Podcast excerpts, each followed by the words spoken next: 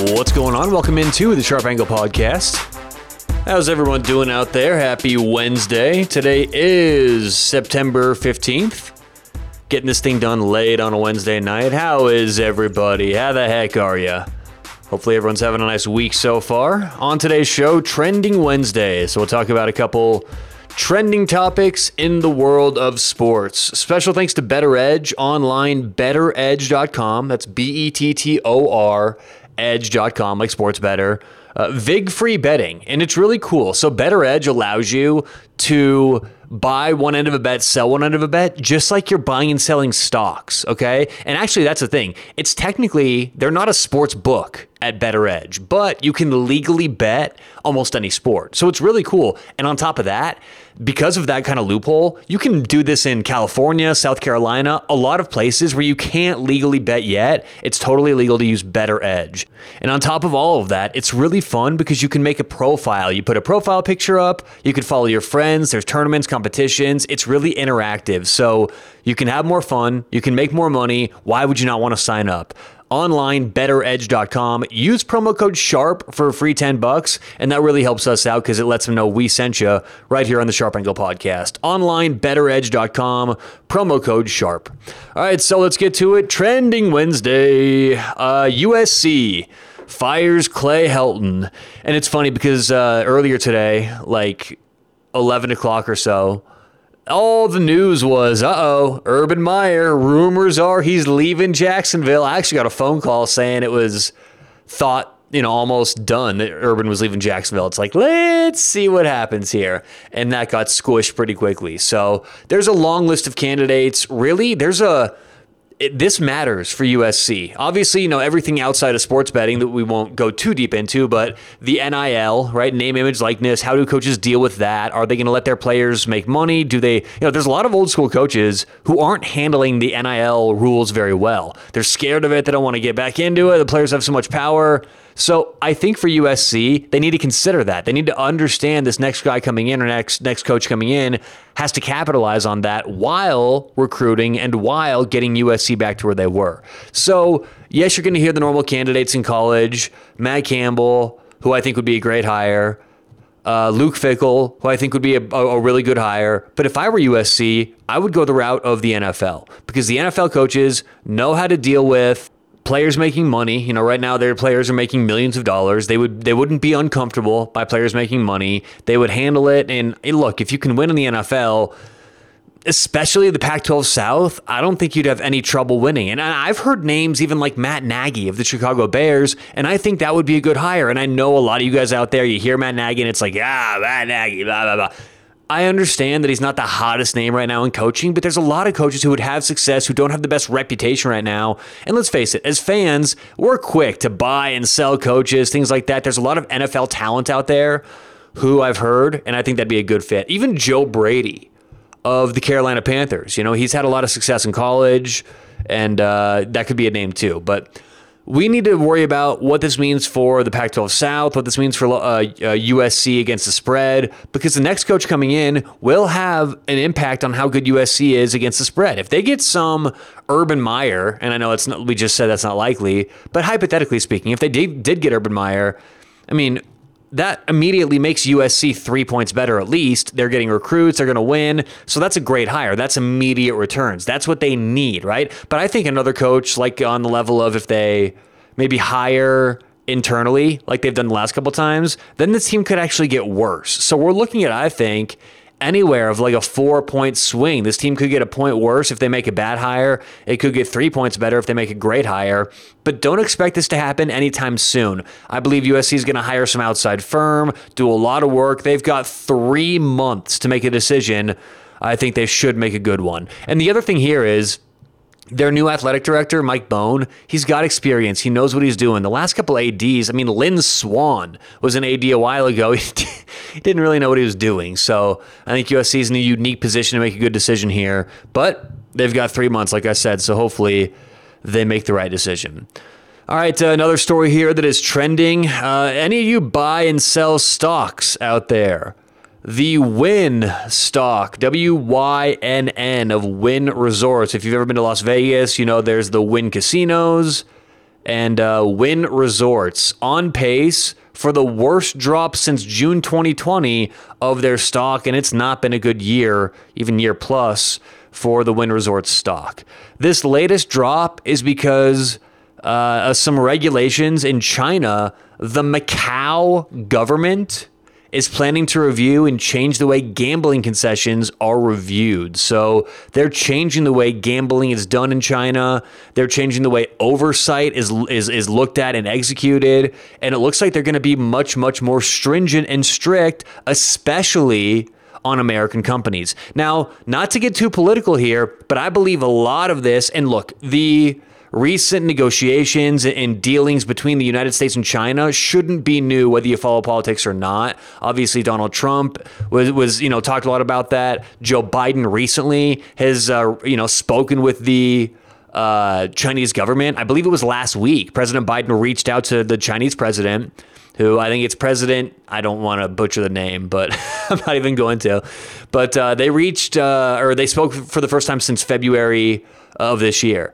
They discussed relationships, quote, guardrails and parameters, because the two countries, obviously, it's very fiercely competitive right now, especially within economics. So I think that's largely why China did this. They know exactly what they're doing. They know exactly how this will impact the American stock market. And again, for the first time, uh, I think in the history of the stock, it's dropped 18% within the course of a year. So I honestly would recommend looking at, you know, we don't want to do too much stock talk on this show, but if you guys are looking at a, a stock that I think has a lot of upside that right now is artificially being kind of depressed, I would say Wynn Resorts would be a stock I'd look at. I think it's currently trading for about $83 a share as we do this podcast. So it's just interesting, you know, this is how stocks work. And I think, you know, again, I don't think this whole regulation is strictly because Joe Biden spoke with the Chinese government, but this is an, this is a tactic, and these kind of things happen all the time. Do I think this stock will bounce back?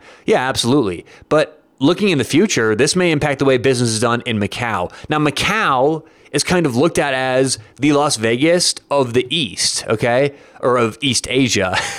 like yeah, everyone's like, wait, Las Vegas of the East, isn't that Atlantic City? No, of East Asia. And it, it, a lot of rich people go there. It's a vacation destination, at least it was. We'll see what these new regulations look like. They could be major, they could be minor, they could be very insignificant, just meant to affect stocks. We'll see. But I thought that was relevant based on Wynn being so prevalent in Las Vegas and a little stock talk there. So, all right, before we wrap today's show up, let's get to some NFL power rankings. I have my updated list of NFL power rankings. Let's go over my top 10.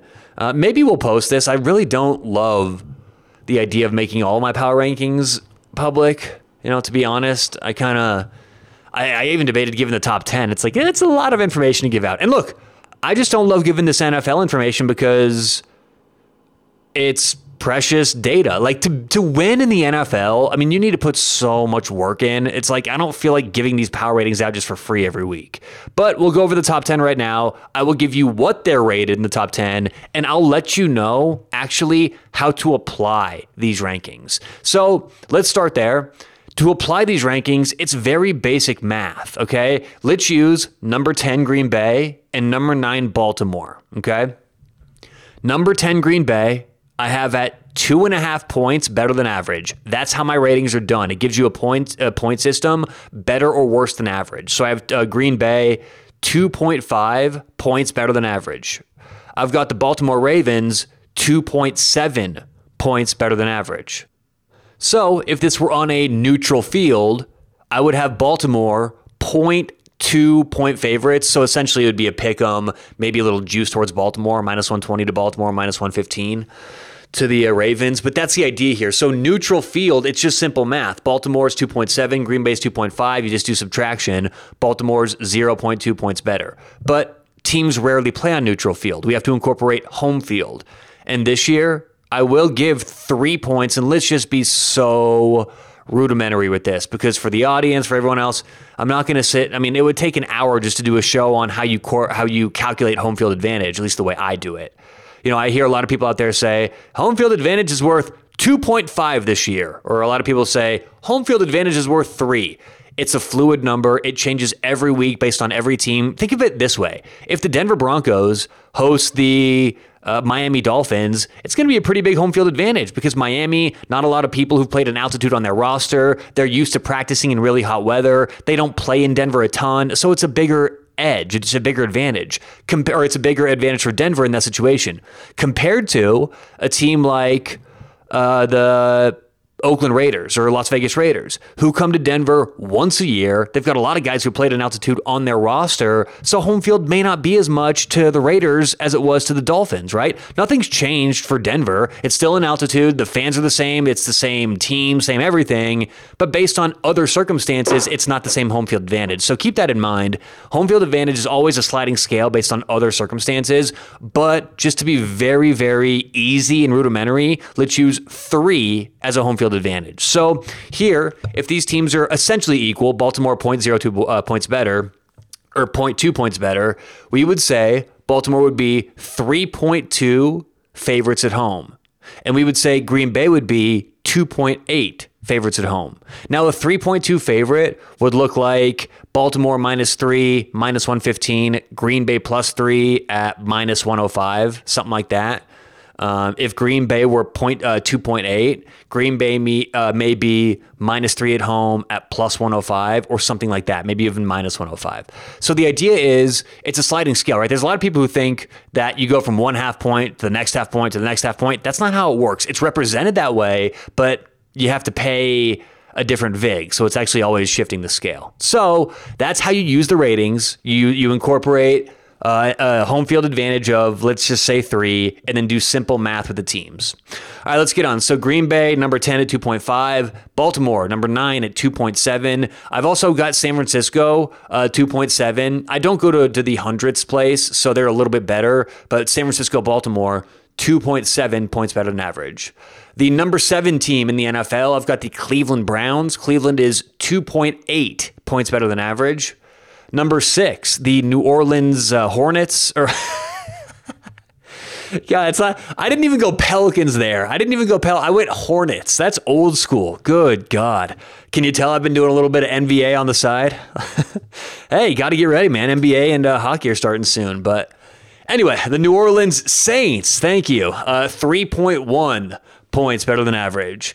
The number five team in the NFL, the Seattle Seahawks, 3.3 points better than average. Number four, Buffalo Bills at 3.4. Number three, the LA Rams at 3.8. And then the top two teams have separated themselves, at least according to my rankings. Number two, Tampa Bay Buccaneers, 6.7 points better than average.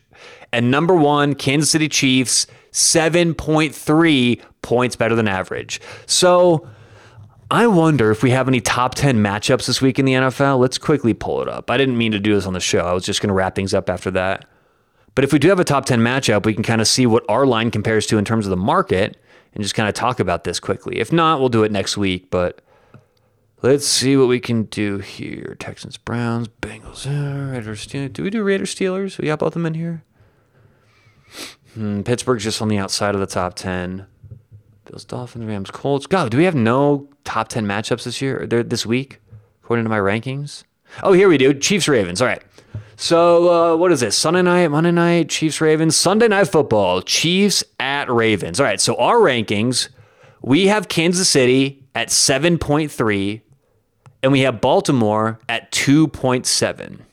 Okay. So, we're going to do 7.3 minus 2.7. And that gives us uh, 4.6. Okay, so we've got Kansas City 4.6 points better than Buffalo, or excuse me, than Baltimore. So again, Kansas City 4.6 points better than Baltimore. Well, Baltimore's at home. And I know I said before, use three points for home, but hey, we're sticking around, doing a little extra. Let's get nuanced here, okay? I've got Baltimore's home field advantage slightly, slightly, slightly below average, 2.8, not three. Okay, so we're going to get Baltimore 2.8 points for home field advantage. So we're going to do 4.6 minus 2.8, and that gives us our final of 1.8. So we think that the Kansas City Chiefs should be 1.8 favorites on the road, 1.8 point favorites on the road, right? They, they're 4.6 points better. We're giving Baltimore about 2.8 points for home field. That means we're left with 1.8. Kansas City is minus 1.8. So, what that'll look like is Kansas City 2 with a little bit of juice. We'll say Kansas City uh, minus 2, minus 112 to minus 115 or so. so. Let's just say minus 115. Kansas City minus 2, minus 115. Baltimore plus 2, about uh, minus 105. Okay, well, right now in the market, the Chiefs are minus 3.5, minus 110. Ravens plus three and a half at minus 110. So that would mean very, very, very slight value. Well, decent value actually, but that means a little bit of value towards the Baltimore Ravens. Now, keep in mind, we don't just take these power ratings.